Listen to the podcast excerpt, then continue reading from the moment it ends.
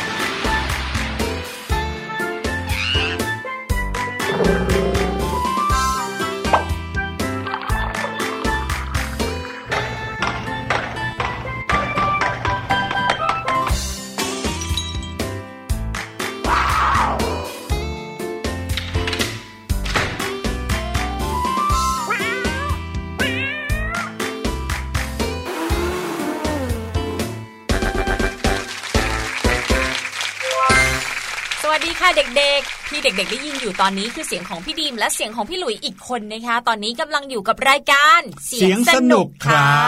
สียงของพี่หลุยมาพร้อมกับเสียงของพี่ดีมทุกครั้งเลยทุกครั้งนะครับกับเนื้อหาเรื่องราวแล้วก็สิ่งที่นำมาฝากกันในแต่ละวันเนี่ยมาพร้อมความสนุกแล้วก็สาระเพียบเลยครับ ตลอดหนึ่งชั่วโมงนะไม่ได้มีแค่เสียงของพี่ดีมกับพี่หลุยแค่สองคนนะเพราะว่าอืมกลัวน้องๆจะเหงา ตอนนี้ก็มีเสียงของพี่ลูกเจี๊ยบเพิ่มมาอีกคนนะคะไม่รู้ว่าโอกาสหน้าจะมีเสียงของใครเพิ่มมาอีกนะอ่าอยากมีเสียงน้องๆเหมือนกันนะ ใครอยากจะมาร่วมจัดรายการเสียงสนุกนะครับ บอกมาได้ทางไทย PBS เลยนะฮะค่ะแล้วเดี๋ยวเราจะมาลองดูกันว่า เอ๊ะจะมีน้องอะไรที่เข้ามาเป็นดีเจกับพี่หลุย พี่ดีมกันบ้างหรือเปล่าโอ้ยพี่หลุย ฟังแบบนี้แล้วก็แอบกลัวเหมือนกันนะ ถ้าเกิดว่าน้องๆเขาจัดรายการสนุกกว่าเราเนี่ย แย่เลยนะเนี่ย โอ้โห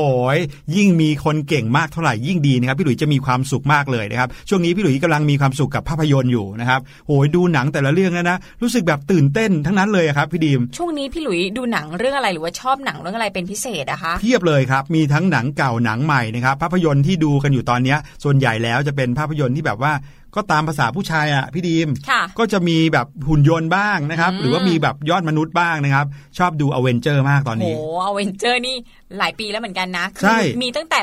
หลายปีที่แล้วอะมาจนถึงทุกวันนี้ยาาาใช่ไหมจนถึงตอนนี้อะนะแล้วก็ใช่มีแฟนๆแบบหลายช่วงอายุมากเลยนะจำได้ว่าภาคแรกเนี่ย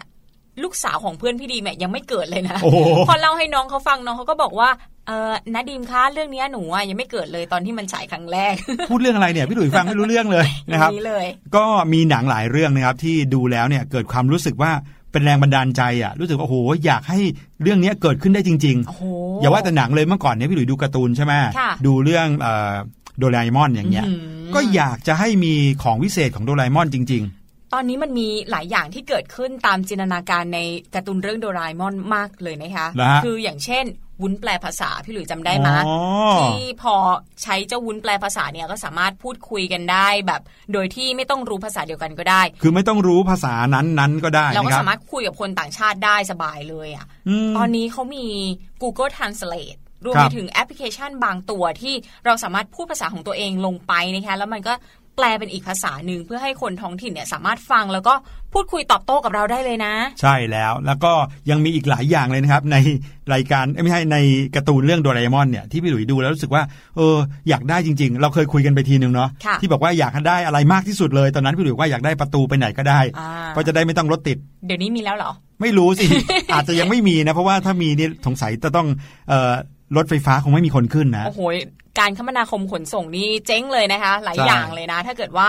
เจ้าประตูตัวเนี้ยเนี่ยมีออกมาวางจำหน่ายในเชิงพาณิชย์จริง ๆ อีกอย่างหนึ่งที่อยากให้มีคือคอปเตอร์ไม้ไผ่ค่ะใช่ก็เกี่ยวกับการเดินทางอีกแล้ว เพราะว่าเราคนไทยเราจะเก็บกดเรื่องการเดินทางนิดหนึ่งอะนะคะ ครับ มีการ์ตูนหลายเรื่องนะครับที่แบบว่าให้แรงบันดาลใจเยอะแยะเลยนะครับ มีเรื่องโคนันที่พี่หลุยชอบอ่าการ์ตูนโคนันเนี่ยเป็นการ์ตูนที่แบบให้ความให้แรงบันดาลใจเรื่องของ ความเขาเรียกว่าความมีช่างสังเกตอืมอ่าแล้วก็การเป็นนักสืบ แล้วก็เรื่องเล็ก ๆ หลาย ๆ เรื่องเลยนะครับ ที่บางทีอาจจะผ่านไปโดยไม่ได้คิดมาก แต่พอมานั่งสังเกตหรือว่าฉุกคิดหรือนึกถึงขึ้นมาจริง ๆ เนี่ย อาจจะกลายเป็นเบาะแสสำคัญก็ได้โอ้โหอืมนะครับไม่รู้ว่าวันหนึ่งเราจะไปพัวพันกับคดีฆาตกรรมในห้องอุ๊ยลับเมื่อไหร่อย่างนี้เลยใช่ไหมคะถ้าเป็นเออคนที่ดูโคนันก็จะช่วยให้เด็ก ๆ เนี่ย รู้จักช่างสังเกตมาคกรับขึ้นอย่างที่พี่หลุยว่าไว้ แล้วก็อีอืมเป็นการ์ตูนญี่ปุ่นเนี่ยส่วนใหญ่จะเป็นเรื่องของความพยายามค่ะความอดทน ความมุ่งมั่นอย่างการ์ตูนซูบาสะอย่างเงี้ยการ์ตูนอ่าฟุตบอลนะครับ หรือว่าอย่างเรื่องวันพีชเนี่ยที่โอ้พระเอกเขาไม่เคยยอมแพ้เลย ไม่ว่าจะเจอกับเหตุการณ์อะไรนะครับ จะต้องไปเจอกับอุปสรรคแค่ไหน เขาก็มักจะต้องแบบต่อสู้ไปให้ผ่านพ้นให้ได้ อันเนี้ยจะทำให้เรารู้สึกเหมือนกับว่าเออขนาดตัวละครน่ะยังทำได้เลย เราก็อยากทำได้บ้าง โอ้โห แล้วก็มีอีกหลายเรื่องนะที่ไปสำรวจนอกโลกกันแล้วอะอืมทั้งๆที่ตอนนั้นน่ะตอนที่สร้างภาพยนตร์เรื่องนี้เนี่ย เทคโนโลยียังไม่ถึงขั้นนั้นเลยนะคะ แต่ว่าครับหลายเรื่องเนี่ยก็พาเราออกนอกโลกไปดาวดวงอื่น ไปกาแล็กซีในจินตนาการเยอะแยะมากมาย แล้วก็ไปเจอกับมนุษย์ต่างดาวด้วยนะ ใช่ใช่มีเรื่องมาเชียนมาเชีอ่ายพี่ดีมครับน้องๆครับเคยได้ยินเรื่องนี้ไหมมาเนี่ยก็คือเอ่อดาวอังคารใช่ไหมค่ะ แต่ว่ามาเชียนนี่ก็หมายถึงมนุษย์ดาวอังคาร ไม่ได้แปลว่าไปเจอกับมนุษย์ต่างดาวที่เป็นชาวดาวอังคารนะ แต่หนังเรื่องนี้เขาเล่าให้ฟังว่ามนุษย์เนี่ยไปใช้ชีวิตอยู่บนดาวอังคารได้ได้ยังไงอ๋อเออที่แล้วนี่ปลูกต้นไม้ด้วยใช่ไหมเออเขาแบบไปทำอะไรก็ตามแต่คือ เกิดจากความคิดที่ว่าดาวอังคารเนี่ยมีความใกล้เคียงกับโลกนะครับ ไม่ว่าสิ่งแวดล้อมหรืออะไรต่างๆ ของดาวอังคาร มีความใกล้เคียงกับโลก อาจจะไม่เหมือนนักเขาก็เลยมีความคิดว่ามนุษย์น่าจะไปใช้ชีวิตอยู่บนดาวอังคารได้ แล้วหนังเรื่องนี้ก็เป็นสิ่งที่เหมือนกับทำให้เห็นว่าถ้าจะอยู่บนดาวอังคารต้องทำยังไง เออวันเนี้ยมนุษย์ยังไม่สามารถไปใช้ชีวิตบนดาวอังคารได้จริง ๆ นะครับ แต่ในอนาคตพี่หลุยว่าไม่แน่ ไม่แน่นะคะอาจจะเป็นในยุคน้องๆ เนี่ยแหละ ก็จะได้ทำอะไรอย่างที่พี่ๆ เนี่ยสงสัยมานาน อยากจะทำมานาน อยากจะรู้มานานนะคะอาจจะได้คำตอบในยุคของน้องๆ ก็ได้นะ ของพี่ดีมแอบกระซิบนิดนึงนะคะพี่หลุยอยากรู้เรื่องของดวงอาทิตย์ครับแต่ไม่รู้ว่าจะมีใครเนี่ยกล้าขึ้นไปบนดวงอาทิตย์หรือโอ้เปล่าขนาดอยู่ที่โลกนี่ก็ร้อนจะตายอยู่แล้วนะครับอ่าแต่ว่าแอบสงสัยเหมือนกันนะว่า พระอาทิตย์หรือว่าดวงอาทิตย์เนี่ยจะมีวันดับหรือเปล่าอื้อหือเพราะว่าถ้าดับขึ้นมาเนี่ยเรื่องใหญ่เลยนะ โอ้โห วันนี้คุยเรื่องเทคโนโลยีกันใหญ่เลย เหมือนกับข่าวที่เราจะเอามาฝากในช่วง What's Going On ในวันนี้นะครับ ช่วงแรกของรายการเป็นข่าวเทคโนโลยีที่ต้องบอกว่า Amazing สุด ค่ะ เป็นเรื่องของหุ่นสำรวจนะคะที่สามารถแยกร่างก็ได้ บินก็ได้โอ้โหทำได้หลายอย่างในตัวเดียว แต่ว่าจะมีเทคโนโลยีอะไรที่ล้ำสมัยในหุ่นตัวนี้อีกนะคะ เดี๋ยวรอติดตามกันในช่วง What's Going On ค่ะ ส่วนตอนนี้นะคะพักฟังเพลงกันก่อนแล้วกลับมาเจอกันค่ะเด็ก ๆ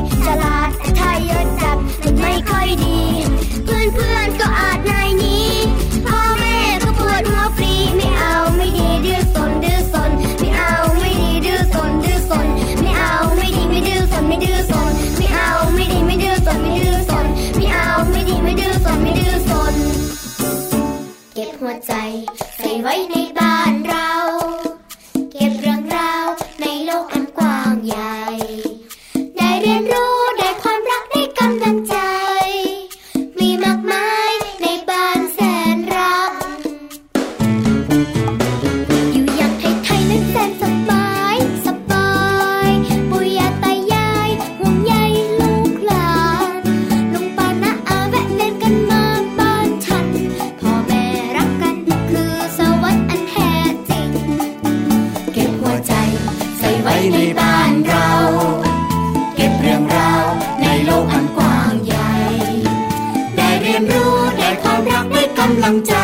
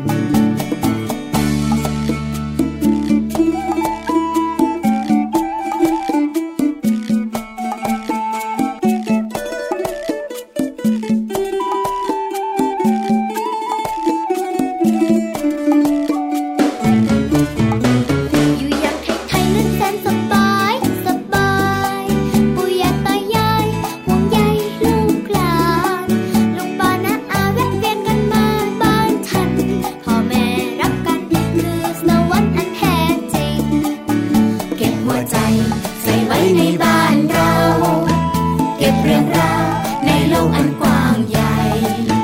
ได้เรียนรู้ได้ความรักได้กำลังใจ มีมากมาย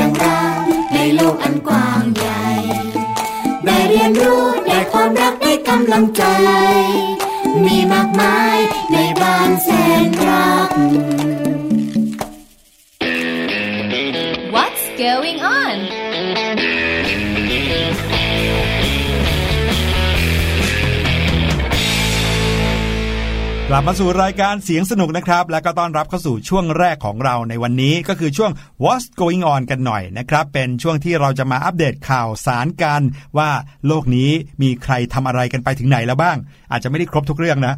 เพราะถ้าเกิดว่ารู้เรื่องราวของทุกคนทุกเรื่องเนี่ยรับรองว่าคุยวันนี้ก็ไม่จบนะครับ ก็เป็นข่าวของเทคโนโลยีครับวันนี้เป็นเรื่องราวว่า เอ๊ะมีใครเขาคิดเรื่องราวที่จะทำให้เราเนี่ยก้าวออกไปสู่นอกโลกได้มากขึ้นได้บ้างหรือเปล่าครับ พูดถึงเรื่องเทคโนโลยีโดยเฉพาะเรื่องนอกโลกเนี่ยต้องยกให้นาซาเขาเลยนะคะครับล่าสุดก็ออกมาเผยคอนเซปต์ของ Shapeshifter ค่ะ นี่เป็นชื่อของหุ่นสำรวจสะเทินน้ำสะเทินบกที่แยกร่างก็ได้ บินก็ได้ค่ะพี่หลุยโอ้โหทำได้หลายอย่างมาก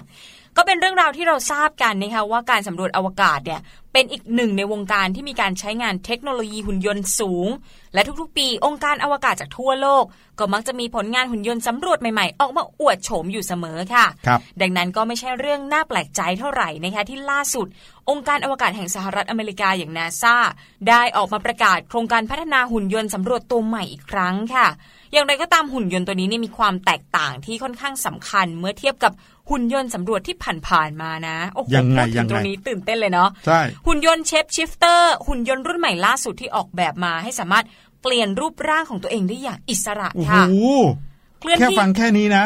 ตื่นเต้นแล้วอะเปลี่ยนรูปร่างของตัวเองได้อย่างอิสระ เคลื่อนที่บนบกก็ได้ ลอยน้ำก็ได้ บินก็ได้อยู่ได้หมดเลยนะคะ แถมยังสามารถถอดประกอบชิ้นส่วนก็ได้ แล้วก็ปล่อยเครื่องจักรขนาดเล็กก็ได้ด้วย ตามความเหมาะสมกับสถานการณ์ที่พบได้ โอ้โห แปลว่าเจ้าหุ่นยนต์ตัวนี้เนี่ยไม่ได้มีหน้าตาที่คงที่หรือว่าไม่ไม่มีหน้าตาที่เป็นภาพจำเลยนะครับผมเพราะว่าแปลงได้หลายอย่างมากนะคะโครงการของหุ่นยนต์ตัวนี้นะคะถูกพัฒนาขึ้นในฐานะส่วนหนึ่งในโครงการ Innovative Advanced Concept ของทางนาซา ภายใต้ความร่วมมือระหว่างห้องปฏิบัติการแรงขับเคลื่อนไอพ่นของนาซาที่มหาวิทยาลัยสแตนฟอร์ดและมหาวิทยาลัยคอร์เนลค่ะ แน่นอนว่าด้วยความที่ Shapeshifter เนี่ยยังคงเป็นเพียงคอนเซปต์ในปัจจุบันนะคะ ตัวหุ่นยนต์ที่ถูกสร้างขึ้นมาเพื่อการทดลอง ก็ยังคงเปรียบเสมือนตัวอ่อนของสิ่งมีชีวิตอยู่เท่านั้นอืนะมคะก็คือว่าคิดกันบนกระดาษอยู่ก่อนนะฮะว่าอยากจะให้มีหุ่นยนต์หน้าตาแบบไหนรูปร่างเป็นยังไงทำอะไรได้บ้างนะครับ แต่ก็ต้องมาคิดกันต่อในขั้นตอนต่อไปว่า ถ้าอยากให้มีอย่างนั้นจริง ๆ จะต้องทำยังไง ออกแบบแบบไหนใช้พลังงานเท่าไหร่ แน่นอนกว่าจะไปถึงขั้นนั้นเนี่ยก็ต้องมีการทดสอบก่อนนะคะ ซึ่งถ้าหากว่าการทดสอบผลออกมาดี แล้วคอนเซปต์ของมันถูกพิสูจน์ว่าเป็นไปได้ ตัวหุ่นยนต์ตัวนี้ก็อาจจะมีบทบาทสำคัญในการใช้สำรวจดวงจันทร์ไททันของดาวเสาร์เลยทีเดียวค่ะ มารู้จักเจ้าดวงจันทร์ไททันกันบ้างนะคะ เจ้าดวงจันทร์ไททันของดาวเสาร์เนี่ยเป็นดวงจันทร์เพียงดวงเดียวในระบบสุริยะที่มีของเหลวอยู่บนพื้นผิว ในสภาพมีเทนเหลว ซึ่งคล้ายกับน้ำมันหรือว่าโคลนค่ะโอ้อ้างอิงจากเจ้าหน้าที่ในโครงการนะคะ ในปัจจุบันการทดสอบเบื้องต้นของ Shapeshifter ก็ดู น่าคาดหวังเป็นอย่างมากค่ะโอ้โหฟังแล้วตื่นเต้นนะดวงจันทร์ไททันของดาวเสาร์มีของเหลวที่คล้ายกับน้ำอะพี่ดิมพานคิดไปว่ามันมีโอกาสที่จะมีสิ่งมีชีวิตอยู่ด้วยหรือเปล่าเนาะเพราะถ้าเกิดว่ามีของเหลว แปลว่าสมมุติว่าเป็นน้ำหรือค่ะว่าแหล่งน้ำอย่างเงี้ย ก็แปลว่าน่าจะมีชีวิตอยู่ด้วยอืมนะครับแล้วลองนึกภาพสิครับว่าถ้าเกิดว่าเราสามารถไปใช้ชีวิตอยู่บนดาวดวงจันทร์ของดาวเสาร์ได้ นั่นก็แปลว่าต่อไปคนที่อาศัยอยู่บนนั้นเนี่ยก็จะไม่ได้ วิ่งรอบดวงอาทิตย์นะนะโคจรรอบดวงอาทิตย์ละค่ะเป็นการไปโคจรรอบดาวเสาร์อีกทีโอ้โหเป็นมนุษย์ที่อาศัยอยู่บนดวงจันทร์อีกทีนึง ค่ะ ทีนี้มาดูเรื่องของความคืบหน้าของ Shapeshifter กันบ้างนะคะ คือถ้าเกิดว่าผลมันออกมาดีตามที่คาดหวังเนี่ย ต้นแบบที่สร้างมาจากเครื่องพิมพ์ 3 มิติ จะไม่เพียงแต่สามารถกลิ้งไปบนพื้นที่มีความแตกต่างทางภูมิประเทศได้จริง แต่ว่ายังสามารถแยกส่วนเป็น 2ส่วนได้ด้วยนะ โดยส่วนบนเนี่ยจะกลายเป็นโดรนบินได้สำเร็จด้วยค่ะอื้อหือโอ้โหทำได้หลายอย่างจังเลย ส่วนบนนะแยกออกไปบินได้เป็นโดรน ส่วนล่างวิ่งอยู่บนพื้นที่ขรุขระได้ ลงน้ำก็ได้ เรียกว่าสะเทินน้ำสะเทินบกสะเทินอากาศเลยโหนะครับได้หมดเลยนะคะ ซึ่งความสามารถเหล่านี้นี่เองค่ะ จะทำให้มันเนี่ยกลายเป็นหุ่นที่เหมาะสมกับสภาพพื้นผิวดวงจันทร์ไททันนะคะซึ่งก็มีทั้งโคลนมีเทน และผิวขรุขระอย่างไม่น่าเชื่อ และทำให้มันเนี่ยกลายเป็นอีกหนึ่งในหุ่นยนต์ที่น่าจับตามองต่อไปในอนาคต เช่นเดียวกับหุ่นยนต์ Dragonfly ที่มีกำหนดการเดินทางไปดวงจันทร์ไททัน ภายในปี 2026 นี้เลยค่ะโอ้โหไม่แน่นะ ถ้าเกิดพัฒนาทันก็ไปด้วยกันได้กับ Dragonfly เลยนะ2026 นี่คืออีกประมาณสัก 6-7 ปีข้างหน้านี้ปีนะคะนะครับโอ้โหทำไมมนุษย์เราเนี่ยคิดถึงอะไรได้แบบเยอะขนาดนี้ เทคโนโลยีล้ำขนาดนี้นะครับ ต้องบอกเลยเรื่องนี้เนี่ยเป็นเรื่องที่พี่หลุยฟังทีไรก็ตื่นเต้นทุกทีนะครับ เพราะจะรู้สึกว่าอยากเห็นอะไรที่มันเป็นเทคโนโลยีใหม่ๆนะครับ แล้วเรื่องของเทคโนโลยีเนี่ยมักจะเกิดขึ้นจากจินตนาการของมนุษย์จริง ๆ ค่ะ เวลาที่เห็นแบบว่า อย่างเช่นที่พี่หลุยเล่าเมื่อกี้นะครับตอนแรกของรายการเนี่ยบอกว่าเวลาดูหนังแล้วเห็นเขาทำได้เช่น เรื่อง Iron Man อย่างเงี้ยนะครับหรือในเรื่อง a v e n g e r เนี่ยมีหุ่นยนต์เหล็กนะครับที่สวมเป็นชุดของคนและสามารถอืมทำให้คนเนี่ยเหาะไปได้ก็จะรู้สึกว่าโอ้โห ถ้าเกิดขึ้นได้จริงเนี่ยต้องเท่มากแน่ๆนะครับ แล้วก็คงจะมีประโยชน์มากจริง ๆ แต่ก็แน่นอนว่าตอนนี้ยังเป็นเพียงในหนังนะ ถ้าเกิดว่าเกิดขึ้นจริงในอนาคต ก็จะต้องมีอะไรที่เปลี่ยนแปลงอีกมากแน่นอน ค่ะ แต่พูดถึงสิ่งประดิษฐ์ที่มาจากหนัง แล้วก็พัฒนามาเป็นสิ่งประดิษฐ์ที่เอามาใช้ในชีวิตจริงเนี่ย ความจริงก็มีเยอะเหมือนกันนะคะพี่หลุยครับอย่างวันนี้เราจะเล่าเรื่องของ 7 สิ่งประดิษฐ์ในจินตนาการจากหนังเรื่อง Back to the Future ค่ะ ที่วันนี้กลายเป็นความจริง พูดถึง Back to the Future เนี่ยน้องๆ งงเลยนะ คิ้วขมวดกันเลยนะคะ เด็กๆ เกิดไม่ทันแน่นอน เพราะว่าหนังเรื่องนี้เนี่ยฉายครั้งแรกเมื่อปี 1985 พี่ดิมก็เกิดไม่ทันครับผม พี่ดิมเกิดปี 84 ตอนนั้นขวบเดียวเองนะ แต่ว่าคุณแม่เอามาให้ดูย้อนหลังนะคะครับตอนนั้นเนี่ยหนังเรื่องนี้กวาดรายได้และความสำเร็จทั่วโลกเลยค่ะ ได้เงินไปประมาณ 13,000 ล้านบาทนะคะโอ้ยุคนั้นเนี่ยถือว่ามหาศาลมากเลยนะ ใช่ หลายคนที่เป็นแฟน Back to the Future เนี่ยอาจจะพอทราบกันดีนะคะว่าวันที่ 21 ตุลาคมเนี่ยเป็นวันที่ตัวละครที่ชื่อว่ามาร์ตี้แม็กฟลายพระเอกของเรื่องเนี่ยได้เดินทางจากอดีตมายังโลกอนาคตก็คือในวันที่ 21 ตุลาคม 2015 ค่ะอ้าวผ่านมาแล้วด้วยผ่านมาแล้วด้วยก็คือเนี่ยว่าในหนังเรื่อง Back to the Future เนี่ยนะครับซึ่งเกิดขึ้นเมื่อปี 1985 นะ เป็นหนังเมื่อปี 1985 เขาเดินทางไปยังอนาคตเมื่อปี 2015 ซึ่งตอนที่หนังออกฉายเนี่ยปีมันยังไม่ถึง2015 ยังเป็นอนาคตอยู่ค่ะอนาคตไปอีกตั้ง 30 ปีเนี่ยใช่ไหมครับ แต่ว่าตอนนี้เนี่ยนะครับของเราก็ปี 2019 แล้ว นั่นหมายความว่าสิ่งที่เกิดขึ้นในเรื่องกลายเป็นอดีตของปัจจุบันนี้ไปแล้วนะ โอ้โห สุดยอดเลยนะ หนังเรื่องนี้นี่คือคนที่เขียนบทเนี่ยเก่งมากๆ ต้องยอมรับจริงๆนะคะ ซึ่งในหนังเองเนี่ยก็ได้ใส่สิ่งประดิษฐ์ต่าง ๆ ที่คาดว่าโลกอนาคตจะมีใช้กันไว้ด้วยนะคะ อย่างเช่นรองเท้าที่มัดเชือกได้เอง แต่ว่าตอนนี้ไม่มีนะ แต่ว่าเป็นรองเท้าที่เหมือนกับเดินได้เองอย่างเงี้ยครับน่าจะพอเห็นอยู่นะคะหรือว่า hoverboard นี่ไง hoverboard ไร้ล้อนะคะหรือว่าพวกหนัง 3D ที่ในอดีตยังไม่มีกัน วันนี้นะคะเราก็จะรวบรวมเอาสิ่งประดิษฐ์ที่ เราได้เห็นในหนังเรื่องนี้ แต่ว่าตอนนี้มีอยู่ในชีวิตจริงกันบ้างแล้วอะนะคะ อย่างแรกเลยก็คือ phone glasses ค่ะ ในหนัง Back to the Future ภาค 2 จะเห็นได้ว่า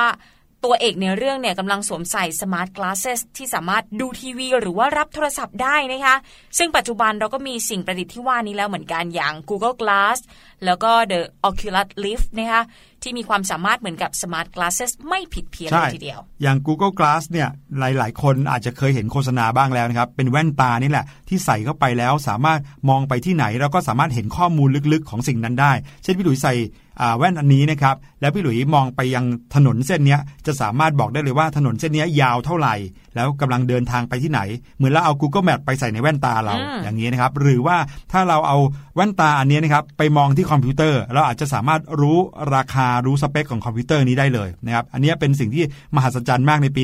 1985 แต่ทุกวันนี้เกิดขึ้นจริงและเป็นเรื่องธรรมดามากแล้วนะคะอย่างที่สองคือประตู with fingerprint หรือว่าประตูจดจำลายนิ้วมือ โอ้โห ในสมัยปี 1985 ที่หนังเรื่องนี้ออกมานะครับ เป็นเรื่องล้ำมากเลยที่อยู่ดีๆ ประตูเนี่ยจะแค่เอานิ้วจิ้มลงไปนะครับ แล้วประตูก็จะล็อกได้หรือเปิดได้ ปรากฏว่าทุกวันนี้มีเรื่องนั้นเป็นเรื่องปกติแล้วนะครับ เมื่อก่อนเนี่ยเป็นแค่จินตนาการ แต่ทุกวันนี้เนี่ยมีการใช้งานกันเรียกว่าแพร่หลายเลยนะครับ อย่าว่าแต่ตามสถานที่ที่มันล้ำๆหรือสถานที่ทางเทคโนโลยีราชการนะ เอาแค่ตามคอนโดอะเดี๋ยวนี้ค อนโดมิเนียมที่ซื้ออยู่กันเนี่ยนะครับ เอานิ้วจิ้มก็ใช้เปิดปิดประตูได้แล้ว หรือว่าสมาร์ทโฟนก็ใช้นิ้วได้แล้วเนาะอืมแต่นึกถึงสมัยก่อนที่เขายังใช้แค่แม่กุญแจกับลูกกุญแจอะใช่การใช้นิ้วสแกนเนี่ยมันเป็นเรื่องที่เหนือจินตนาการจริงๆอะนะคะครับอย่างที่ 3 ก็คือรองเท้าค่ะก็คือ Marty McFly's Self Lacing Nikes นะคะคือจากรองเท้าที่ปรากฏให้เห็นในหนังเนี่ยก็นำมาสู่การสร้างรายได้เพื่อสมทบทุนบริจาคให้กับนาย Michael J. Fox ผู้เป็นผู้ริเริ่มทำการวิจัยโรคพาร์กินสันในปีใช่2011 ค่ะ คือรองเท้าคู่เนี้ยในหนังเรื่อง Back to the Future น่ะเป็นรองเท้าที่ผูกเชือกได้เองค่ะโดยที่เราไม่ต้องไปก้มผูก ซึ่งทุกวันนี้มีการคิดถึงรองเท้าที่สามารถผูกเชือกได้เองอยู่แล้วนะครับ แต่ว่าเป็นการทำโปรเจกต์ขึ้นมาเพื่อการกุศลนะครับแล้วในอนาคตถ้าออกมาขายทั่วไปเนี่ยก็คงจะเรียกได้ว่าเป็นที่นิยมแหละค่ะนะครับส่วนอีกอย่างหนึงอย่างที่ 4 คือทีวีวิดีโอคอลค่ะ เป็นวิดีโอที่สามารถแชทได้โดยตรงจากทีวีนะคะ คือในยุคนั้นเนี่ยดูเหมือนว่าจะเป็นแค่จินตนาการเพ้อฝันเท่านั้นเอง แต่ว่าวันนี้เนี่ยความก้าวหน้าทางเทคโนโลยีทำให้เรามี Skype หรือว่า Xbox One ที่ทำให้การพูดคุยแบบนั้นเนี่ยเป็นเรื่องปกติมาก ๆ ในปัจจุบันอืมใช่ที่สำคัญนะ ไม่เพียงแต่ทำได้ในระบบทีวีเท่านั้นยังสามารถคุยผ่านคอมพิวเตอร์ก็ได้หรือว่าสมาร์ทโฟนก็ได้ล้ำเข้าไปอีกนะคะจากที่เมื่อก่อนนี้นะครับการ พูดคุยโทรศัพท์แบบเห็นหน้าเนี่ยเป็นเรื่องที่ล้ำมากค่ะแต่ทุกวันนี้เป็นเรื่องปกติเลย น้องๆ อยากจะโทรหาคุณพ่อคุณแม่ ก็แค่กด FaceTime นะครับหรือว่ากดเข้าไปในไลน์แล้วก็สามารถวิดีโอคอลได้แล้ว เป็นเรื่องปกติปกติมากๆ ต่อไปนะครับเป็นสิ่งที่ในภาพยนตร์เรื่อง Back to the Future เนี่ยทำขึ้นมาเมื่อปี 1985 แต่ทุกวันนี้ใช้กันอย่างแพร่หลายก็คือแท็บเล็ตครับอ๋อแท็บเล็ตนี่เหมือนกับเป็นเรื่องง่ายๆนะราคาก็ไม่แพงนะ แต่ว่าในยุคนั้นเนี่ยโอ้โหอยู่ดีๆ มีกระดาน เป็นเหมือนกระดานอะแผ่นหนึ่งอยู่ในมือ แล้วก็สามารถจิ้มบอกอะไรก็ได้ด้วยเนี่ย ในสมัยก่อนเมื่อ 30 กว่าปีที่แล้วเป็นเรื่องที่แบบไม่น่าเชื่อว่าจะมีจริง ๆ ได้อืมแต่ทุกวันนี้ก็มีใช้กันแพร่หลายแล้วครับ ค่ะ อีกอย่างหนึ่งนะคะก็คือหนังสามมิติค่ะ หนึ่งในฉากที่มาร์ตี้แม็กฟลายเดินเข้าไปในโรงหนังที่ชื่อว่า Holomax นะคะ แล้วก็ต้องตกใจเพราะว่าเห็นโฮโลแกรมของฉลามเนี่ยพุ่งเข้ามางับตัวเองเลยครับซึ่งปัจจุบันเนี่ยถึงแม้ว่าจะยังไม่มีโรงหนังโฮโลแกรมนะ แต่เราก็มีสิ่งที่เรียกว่าภาพยนตร์สามมิติ หรือว่า 3D นะคะรวมไปถึงภาพยนตร์4มิติหรือว่า 4D ด้วยมีแล้ว มีแล้วให้เราสามารถดูได้จากโรงหนังอย่าง IMAX อีกด้วยแต่ว่าตอนนี้ราคาก็อาจจะแพงสักหน่อย แต่ก็ถือว่าในหนังเนี่ยจินตนาการได้ล้ำกว่าปัจจุบันอีกนะพี่หลุย เพราะว่าครับเป็นโรงหนังโฮโลแกรมเลยนะครับพุ่งเข้ามาหาเราได้โดยตรงเลยโฮโลแกรมก็หมายถึงว่าเหมือนกับเป็นตัวจริงเลยตัวจริงยืนอยู่ตรงหน้าหรือว่าสามารถ ตรงเข้ามาคือไม่ได้อยู่แค่ในจอ ถ้าเป็นโฮโลแกรมคือออกมาอยู่ในอากาศได้เลยนะครับ ซึ่งเทคโนโลยีโฮโลแกรมเนี่ยมีแล้ว เพียงแต่ว่ายังไม่มีทำเป็นโรงภาพยนตร์ขึ้นมานะครับ ต่อไปสิ่งสุดท้ายนะครับที่เป็นสิ่งประดิษฐ์ในหนังในภาพยนตร์เรื่อง Back to the Future แต่ว่าทุกวันนี้ก็กลายเป็นของที่ใช้กันโดยทั่วไปแล้วก็คือ hand free gaming หรือว่าเกมที่ไม่ต้องใช้มือเล่น อย่างเมื่อก่อนเนี้นะต้องมีจอยสติ๊กใช่ไหมค่ะถือแล้วก็เล่นเกมกดปุ่มบนล่างซ้ายขวา มีปุ่ม A ปุ่ม B แต่เดี๋ยวนี้นะครับมีแค่แท่งแท่งหนึ่งเนี่ยนะครับของยี่ห้อ Xbox ก็ดี หรือว่า V ก็ดีอะไรอย่างเงี้ยน้องๆ พี่หลุยเดาว่าน่าจะมีกันหลายบ้านเหมือนกันนะครับ ถือแค่แท่งแท่งเดียวในมือเนี่ยสามารถเล่นเกมเทนนิสก็ได้ เล่นเกมพายเรือก็ได้ วิ่งแข่งก็ได้ เรียกได้ว่าทำได้เหมือนกับออกไปใช้แอคทิวิตี้ข้างนอกบ้านได้จริงเลย เพียงแค่มีไอ้ก้านเนี้ยก้านเดียวนะครับบางทีใช้แค่ท่าทางเหวี่ยงมือไปมา หรือใช้เสียงพูดในการออกคำสั่ง ก็เล่นเป็นเกมได้แล้วโอ้โหซึ่งในสมัยนั้นนะครับเมื่อประมาณ 1985เนี่ยเป็นสิ่งที่ อยู่แค่ในจินตนาการเท่านั้น ทุกวันนี้มีใช้กันจริง ๆ แล้ว โอ้โห บางทีพี่ดิมแอบคิดนะว่าคนที่เขียนบท Back to the Future เนี่ยมาจากอนาคตจริง ๆ หรือเปล่าอืมนะเป็นคนในยุคเรานั่นแหละแต่ว่าย้อนไปอดีตเพื่อที่ไปเขียนบทหนังเรื่องนี้ เพราะว่าล้ำแล้วก็สุดยอดเทคโนโลยีจริง ๆ ถ้าเกิดน้อง ๆ มีโอกาสลองไปหาดูนะคะใช่แล้วครับก็อาจจะเป็นหนังโบราณสักหน่อยนะครับคุณพ่อคุณแม่หลาย ๆ คนก็อาจจะยังไม่เคยดูเหมือนกันนะครับเอาละนั่นก็คือสิ่งที่นำมาฝากกันในช่วงแรกของรายการในวันนี้ช่วง What's Going On นะครับ เป็นข่าวสารที่เราเอามาฝากกันทุกๆวันเลย ฟังได้ทุกวันไม่มีพิษไม่มีภัยนะครับ เอาล่ะ เดี๋ยวไปพักกันสักครู่ก่อน ช่วงหน้ากลับมานะครับ กับช่วงรู้หรือไม่ วันนี้พี่ลูกเจี๊ยบมีเรื่องเซอร์ไพรส์มาฝากอีกแล้วครับ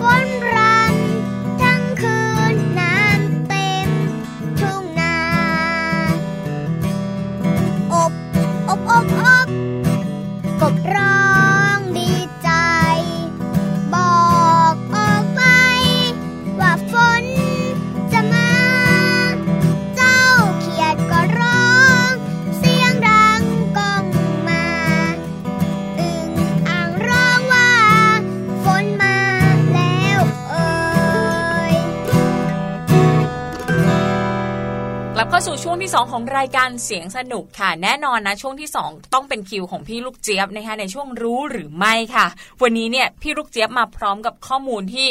พี่ดิมเห็นแล้วตื่นตะลึงเหมือนกันนะคะจริงใช้คำว่าเหรอเซออย่างนี้ร์เลยไพรส์มาก ๆ เลยนะคะถูกต้องพูดถึงเรื่องสัตว์ที่โหดที่สุดค่ะพี่หลุยครับผมถ้าพูดถึงสัตว์ที่โหดที่สุดหรือว่าสัตว์ที่พี่หลุยเนี่ยกลัวที่สุดเลยครัถ้าบเกิดต้องเจอเนี่ยพี่หลุยนึกถึงอะไรอะอูเยอะ เยอะมากเลย ไม่ว่าจะเป็นจระเข้นะครับอ๋อหรือว่างูเหลือมตัวใหญ่โอ้โหนะหรือว่าอย่างเสือสิงโตอะไรเงี้ยเป็นสัตว์ที่โหดแล้วก็เรียกได้ว่าถ้าเกิดว่าเขากัดแงบเดียวรับรองอื้อหือเดี้ยงเลย ไปเลยอวัยวะหนึ่งชิ้นของเรานะคะให้คมันรับไปเลยนะคะฉลามอย่างเงี้ยสัตว์ที่โหดมากที่สุดแต่ลองไปฟังกันดูก่อนนะคะว่าในช่วงรู้หรือไม่ของพี่ลูกเจี๊ยบนะคะสัตว์ที่โหดที่สุดเนี่ยคือสัตว์ชนิดไหนกันแน่ค่ะ รู้หรือไม่กับพี่ลูกเจี๊ยบ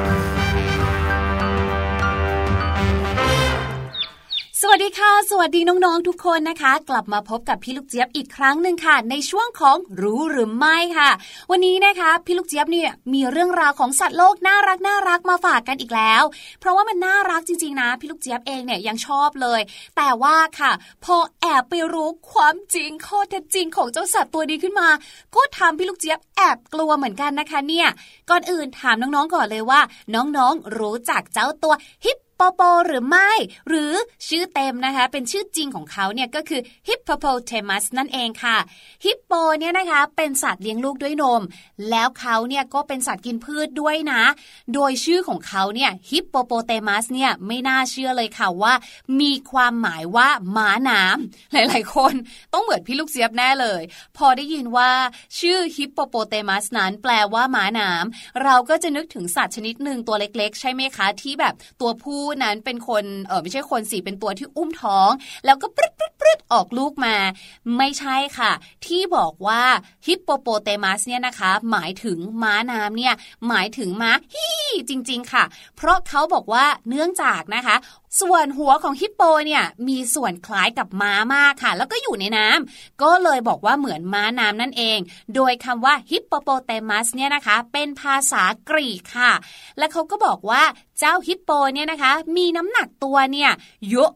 มากๆเลย และสามารถพบเขาได้ทุกที่เลยนะคะ ไม่ว่าจะเป็นแม่น้ำหนองน้ำทะเลสาบ หรือว่าตามปลักโคลนต่างๆนะคะ ฮิปโปเนี่ยสามารถที่จะว่ายน้ำแล้วก็ดำน้ำเก่งมากๆเลยค่ะ ถ้าเราพูดถึงอายุของฮิปโปนะคะเขาบอกว่าฮิปโปเนี่ยสามารถมีอายุได้นะคะ ตั้งแต่ 45 ถึง 70 ขวบกันเลยทีเดียว และอย่างที่พี่ลูกเจี๊ยบบอกค่ะว่ามีเรื่องราวนะคะ ข้อเท็จจริงหรือว่าแฟกต์นะคะ ที่พี่ลูกเจี๊ยบเนี่ยแอบไปรู้มา เกี่ยวกับเจ้าฮิปโปน่ารักของพี่ลูกเจี๊ยบค่ะว่า จริง ๆ แล้วเนี่ยนะคะฮิปโปเนี่ย เป็นสัตว์ที่ดุร้ายมากๆเลยนะคะ ถามว่าดุร้ายขนาดไหน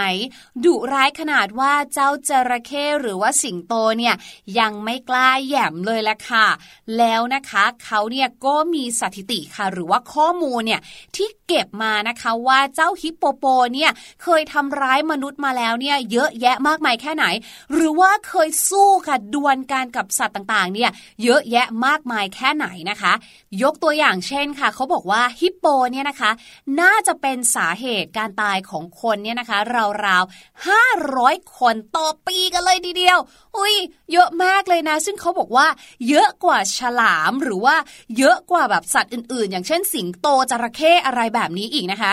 คำถามค่ะ อะไรทำให้เจ้าฮิปโปเนี่ยนะคะ สัตว์ที่ดูแบบ น่ารักนุ่มนิ่มเห็นที่ไรก็จะนึกถึงขาหมูทุกทีเลย แล้วก็เป็นสัตว์ที่เรามองว่าตัวเขาเนี่ยใหญ่มาก ดังนั้นเนี่ยน่าจะมีความเชื่องช้าอยู่พ่นน้ำน่ารักน่ารักทำไมเจ้าฮิปโปถึงได้โหดขนาดนี้ อย่างที่บอกค่ะ แม้ว่าฮิปโปเนี่ยนะคะจะเป็นสัตว์กินพืชค่ะ แต่ถ้าเกิดว่าใครเคยเห็นภาพฮิปโปนะคะ หรือยังจำภาพสมัยเด็กๆ ที่เราไปสวนสัตว์ได้เนี่ย ก็จะพอนึกออกว่าเจ้าฮิปโปเนี่ยมีเขี้ยวใหญ่โตยาวเป็นฟุตเลยนะคะ และเขี้ยวอันนี้นะคะ ก็ไม่ได้มีไว้กินอาหารค่ะ เนื่องจากว่าเขาเป็นสัตว์กินพืชใช่ไหมแต่เขี้ยวอันนี้ค่ะ มีไว้เพื่อจู่โจม และขากรรไกรของฮิปโปเนี่ยนะคะ ก็มีพลังมหาศาลมาก ถ้านับแล้วเนี่ยนะคะแรงกัดของเจ้าฮิปโปเนี่ยสูงที่สุด หนักที่สุด โหดร้ายที่สุดในบรรดาสัตว์เลี้ยงลูกด้วยนมทุกชนิดเลยค่ะ ถ้าเกิดว่าเทียบแล้วเนี่ยนะคะเขาบอกว่า แรงกัดของเจ้าฮิปโปเนี่ยนะคะ มีน้ำหนักหรือความรุนแรงเนี่ยมากกว่าสิงโตถึง 3 เท่าค่ะ ดังนั้นแม้แต่จระเข้ก็ยังไม่รอดจากเจ้าฮิปโป หากว่าเรานั้นผู้ซึ่งเป็นมนุษย์ไปอยู่ใกล้ฮิปโป หรือทำฮิปโปโกรธเนี่ยนะคะ ก็ไม่น่าจะรอดค่ะ แล้วก็อย่างที่พี่ลูกเจี๊ยบบอกค่ะว่า หุยแต่ถ้าเกิดว่าดูเผินๆเนี่ยฮิปโปเนี่ยดูเป็นสัตว์ที่ตัวใหญ่มากเลยนะ ถ้าเราดูสัตว์ที่ตัวใหญ่ต่างๆ เช่นช้างอะไรแบบนี้ใช่ไหมคะ ดูแล้วก็น่าจะมีการเคลื่อนไหวที่ไม่น่าจะรวดเร็วเท่าไหร่นะทำไมถึงได้โหดร้ายมีพลังในการโจมตีสูงขนาดนี้นะคะ เขาบอกว่า สัตว์บกในโลกนี้ที่ตัวใหญ่ที่พี่ลูกเจี๊ยบพูดถึงเนี่ยหมายถึงน้ำหนักนะคะเขาบอกว่าสัตว์บกในโลกนี้ที่ตัวใหญ่กว่าฮิปโปเนี่ยก็น่าจะมีแค่แรดกับช้างเท่านั้น แต่สิ่งที่ฮิปโปค่ะ มีมากกว่าแรดและช้างก็คือหนังค่ะน้องๆ หนังของฮิปโปเนี่ยนะคะ หนาสุดๆไปเลยค่ะ หนาราวๆนะคะ6เซนติเมตรค่ะ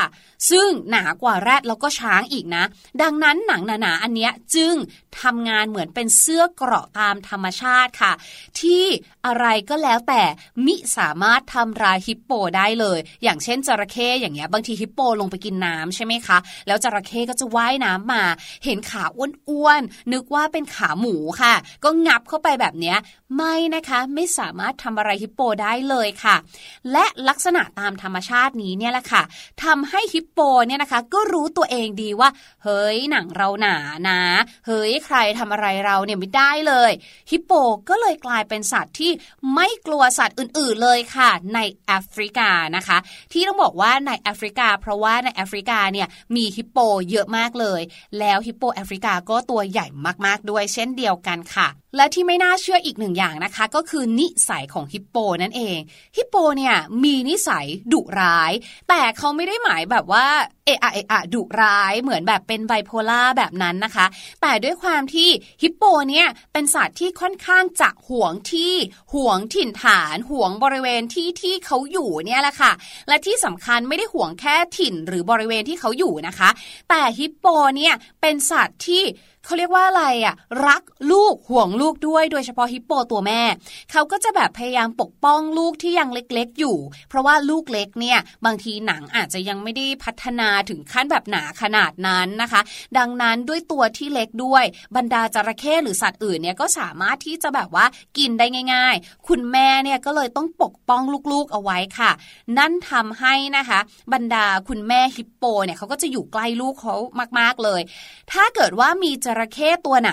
หรือสัตว์กินเนื้อตัวไหนนะคะทะเลทะล่าไปเนี่ยนะคะ ไปเจอกับแม่ฮิปโปเข้านี่เรื่องใหญ่เลยล่ะค่ะ เพราะว่า ฮิปโป จะไม่มีนิสัยที่ปราณีกับสัตว์ใดๆทั้งสิ้น จะไม่มีการฟังคำอธิบายของสิงโต จะไม่มีการฟังคำอธิบายของจระเข้นะคะ ถ้าคนพบแล้วว่ามีคนมารังแกหรือมาใกล้กับถิ่นของเขานะคะ เขาเนี่ยก็พร้อมที่จะสู้ยิบตากันเลยทีเดียวแหละค่ะ ถามว่าแล้วทำไมมนุษย์เนี่ยนะคะ ถึงโดนฮิปโปเนี่ย จู่โจมหรือว่าโจมตีอะไรได้เยอะขนาดนั้นนะคะ เขาบอกว่านั่นเป็นเพราะมนุษย์เราเนี่ยเวลาที่มองฮิปโป หรือสิ่งที่เราคิดต่อฮิปโปเนี่ยเราไม่เคยรู้เลยว่าฮิปโปเนี่ยจะดุขนาดนั้น แล้วเราก็รู้สึกว่าเฮ้ยฮิปโปเนี่ยน่ารักจะตายทำให้เรานึกถึงมูมินนะคะ แม้ว่าเขาจะบอกแล้วว่ามูมินนะคะ ไม่ใช่ฮิปโปนะจ๊ะแต่ว่าเป็นโทรชนิดหนึ่งเนี่ยเราก็ยังคงมีภาพจำว่าแบบฮิปโปน่ารักนะคะ หรือถ้าใครเคยได้ดูแบบวิดีโอคลิปสารคดี ลูกฮิปโปเวลาที่แบบหูเขาหมุนได้อย่างเงี้ยดูแบบน่ารักมากๆเลย เนี่ยคือความรู้สึกที่เรามีต่อฮิปโปว่าฮิปโปอะน่ารักจะตายดูไม่มีพิษมีภัยอะไรหรอกทำให้เวลาเราเนี่ยอยู่ใกล้ฮิปโป เราก็จะแบบ เขาเรียกว่าอะไรไม่รู้เนื้อไม่รู้ตัวหรือว่าไม่ได้กลัวเขา เข้าไปใกล้เขามากจนเกินไปค่ะ จนกระทั่งใช่แล้วค่ะ ฮิปโปก็จะคิดว่าเรานั้นเป็นศัตรู เพราะว่าเราเข้าไปแบบใกล้เขาไปบุกรุกถิ่นเขาแบบนี้เป็นต้นนะคะ ถามว่าฮิปโปเนี่ยอยู่ในน้ำกับอยู่บนบกความสามารถในการว่ายน้ำหรือว่าความสามารถในการวิ่งนะคะ บนบกเนี่ย เป็นยังไงบ้าง เขาบอกว่าฮิปโปเนี่ยนะคะ สามารถที่จะวิ่งเร็วกว่านักวิ่งที่เร็วที่สุดในโลกที่ชื่อว่ายูเซนโบลซะอีกนะคะ เพราะว่าคุณยูเซนโบลเนี่ยสามารถวิ่งนะคะ 40 กิโลเมตรต่อชั่วโมง คือใน 1 ชั่วโมงเนี่ยวิ่งได้ 40 กิโลเมตร แต่ฮิปโปค่ะ ใน 1 ชั่วโมงสามารถวิ่งได้ทำระยะทางถึง 50 กิโลเมตรกันเลยทีเดียวนะคะ และที่สำคัญค่ะฮิปโปนะคะสามารถที่จะอ้าปากกว้างได้ถึง 180 องศากันเลยทีเดียว มีน้องๆคนไหนในวิชาเลขได้เรียนเรื่ององศาเรื่องมุมกันแล้วบ้าง 180 องศานี่คือเป็นเส้นตรงเลยนะคะ เพราะฉะนั้นค่ะฮิปโปบอกเลยนะคะว่า เป็นสัตว์ที่น่ากลัวมากจริง ๆ เลย ดังนั้นค่ะอย่าไปยุ่งกับเขา แต่ในความน่ากลัวของเขานะคะฮิปโปเองเนี่ยเป็นสัตว์ที่มีประโยชน์ ไม่ใช่มีประโยชน์สิต้องบอกว่ามีความสำคัญ ต่ออีโคซิสเต็มนะคะ หรือว่าระบบนิเวศเป็นอย่างมากเลย เพราะอะไร เพราะว่าอึอึนะคะ หรือว่าภูภูของฮิปโปเนี่ยนะคะ มีความสำคัญเป็นอาหารของปลาต่างๆ ในแม่น้ำเขาบอกว่าฮิปโปเนี่ยเป็นสัตว์ที่อึเยอะมาก แล้วอึก็ก้อนใหญ่ด้วย ถ้านับเป็นกิโลกรัมนะคะ ก็ตกปีละ 60,000 กิโลกรัม แล้วอึของเจ้าฮิปโปเนี่ยล่ะค่ะก็จะเป็นอาหารของปลาต่างๆ สิ่งมีชีวิตต่างๆ ในน้ำนั่นเองค่ะ ดังนั้นนะคะแม้ว่าฮิปโปจะน่ากลัวแค่ไหนเขาก็มีประโยชน์อยู่นะคะ เวลาที่เราไปสวนสัตว์เนี่ยก็อย่าไปแย่เขาอย่าแบบพยายามไปเคาะกรงไปใกล้เขาอะไรเงี้ยไม่เอา ก็ดูเขาน่ารักน่ารักไกลๆแบบนั้นก็โอเคแล้วค่ะ และนี่ก็คือเรื่องราวที่พี่ลูกจี๊ยบนำมาฝากในวันนี้นะคะ กับเรื่องของฮิปโปโปเตมัสนะคะ หรือหมาน้ำนั่นเองค่ะรู้หรือไม่กับพี่ลูกเจี๊ยบ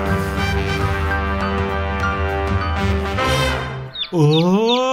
ขนาดนี้เลยเหรอเนี่ยแม่มะลิของเราเนี่ยนะนั่นน่ะสิแต่ว่ามาคิดตามพี่ลูกเจี๊ยบจริง ๆ แล้วอะมันก็น่าจะจริงตามนั้นนะ เพราะว่าตัวของเขานั้นใหญ่มากเลยนะครับฮิโปเนี่ยแล้วก็อีกอย่างหนึ่งฟันของเขาก็แข็งแรงมากฟันซี่หนึ่งเนี่ยนะครับอาจจะใหญ่เท่าแขนเด็ก ๆ เลยก็ว่าได้จริงด้วยเออแล้วถ้าเขางับลงมาทีหนึ่งลองนึกภาพสิครับถ้าเกิดว่าตัวเราหรืออวัยวะบางชิ้นเราเนี่ยไปอยู่ระหว่างปากเขาแล้วเขางับตึมลงมาขาดอย่างเดียวเลยนะ คือ เราอะมักจะเห็นฮิโปนอนนิ่งๆอยู่ในน้ำ แล้วก็ผิวเหมือนกับข้าวขาหมูอะพี่หลุย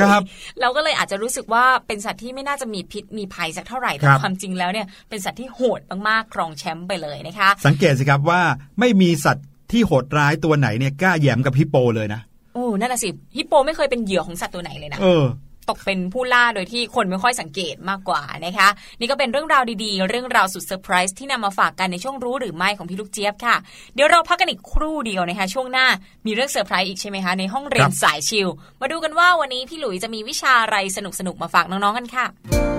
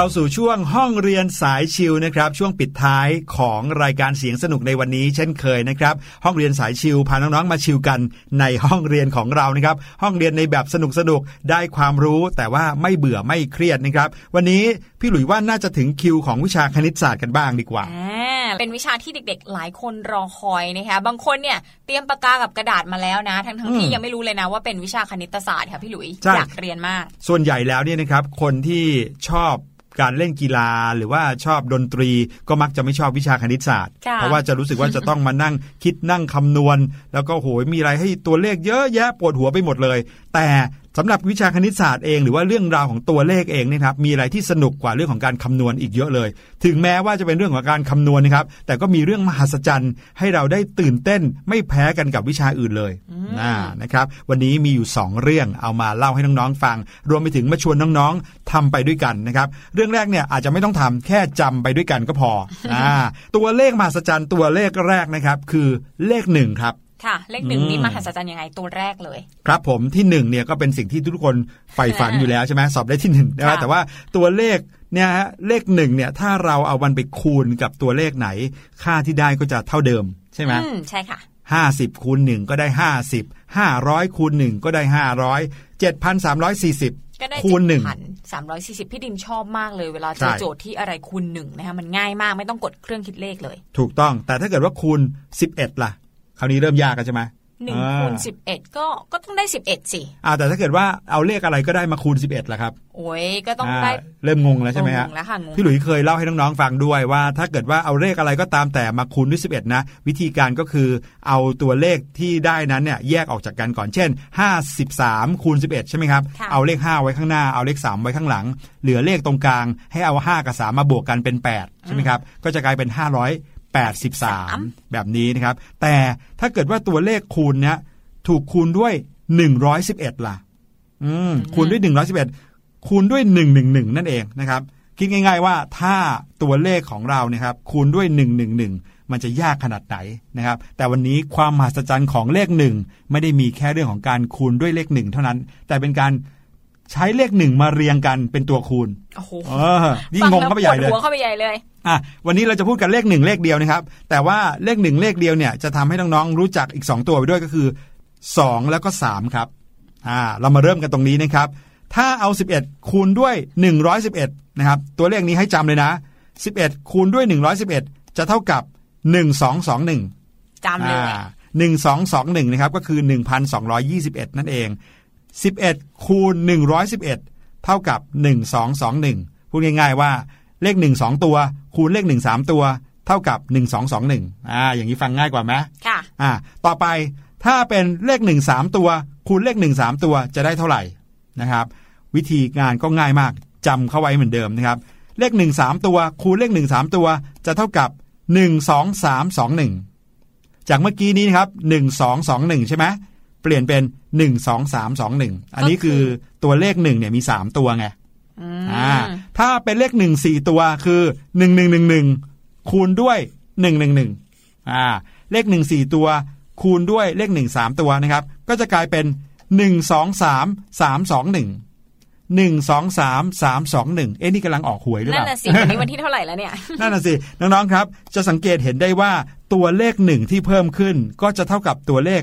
3 ที่เพิ่มจำนวนขึ้นเช่นกันนะครับ ถ้าเลข 1 4 ตัว มาคูณกับเลข 1 3 ตัวนะครับ จะได้ 1 2 3 3 2 1 นะครับ อะคราวนี้มาเพิ่มดู สมมุติว่าเป็นเลข 1 5 ตัวแล้วครับ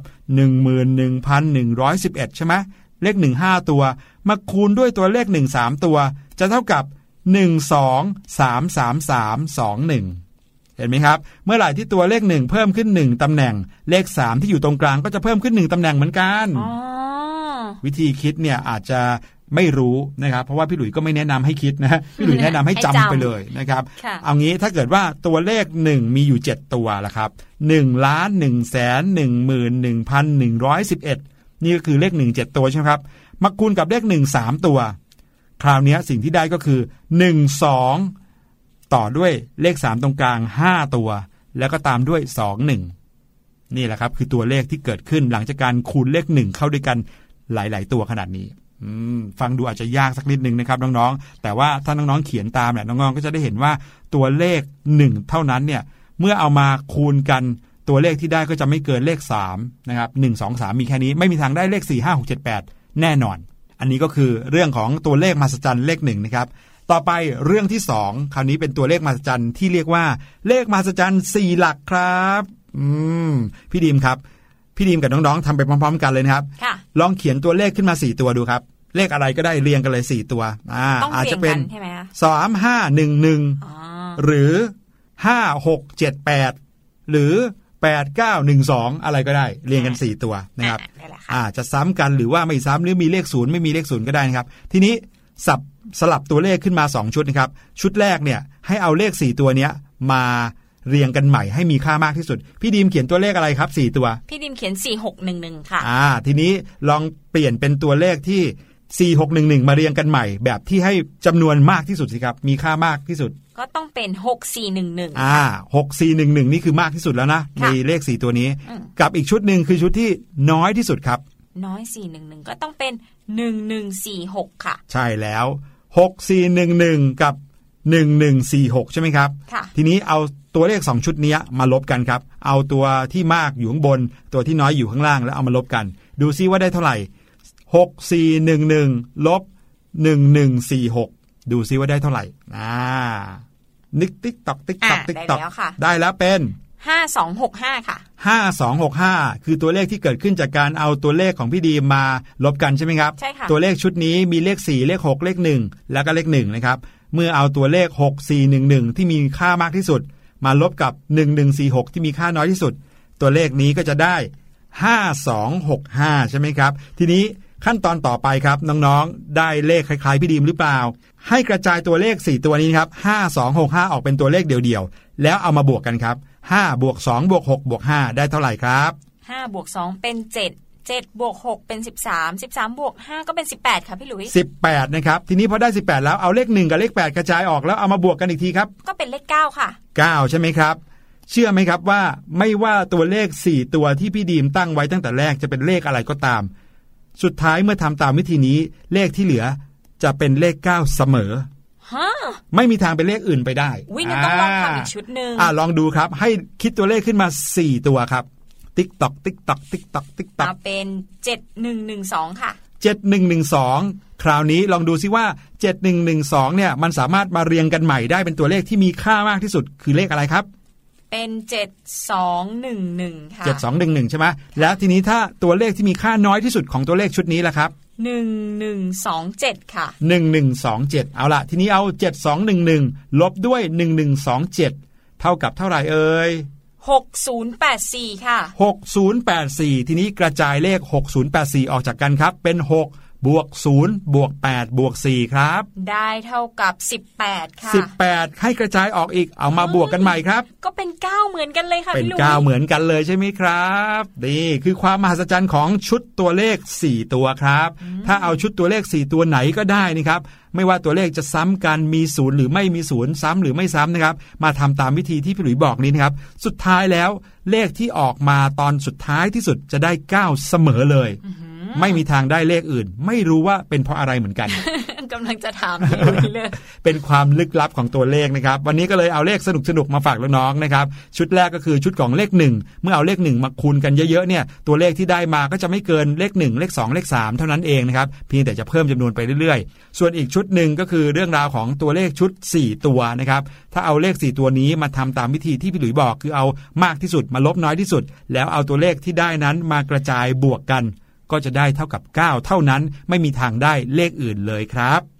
นี่ก็เป็นเรื่องราวดีๆ ที่พี่หลุยนำมาฝากกันในช่วงห้องเรียนสายชิลในวันนี้ครับนะคะเป็นเรื่องราวดีๆที่ชวนปวดหัวนิดนึงแต่ว่าน้องๆสามารถเอาไปเล่นทายกับเพื่อนๆได้นะพี่ดิมว่ายิ่งจดเลขข้อสุดท้ายเลขสี่ตัวเนี่ยสนุกน่าดูเลยนะคะครับผมนี่ก็เป็นเรื่องราวที่เรานำมาฝากกันตลอดทั้งรายการเสียงสนุกประจำวันนี้ค่ะ วันนี้นะคะหมดเวลาแล้วพี่หลุยกับพี่ดิมลาน้องๆไปก่อนแล้วเดี๋ยวรอติดตามกันว่า ครั้งหน้าเนี่ยจะมีอะไรมาฝากน้องๆอีกนะคะ สวัสดีค่ะ สวัสดีครับสบัดจินตนาการสนุกกับเสียงเสริมสร้างความรู้ในรายการ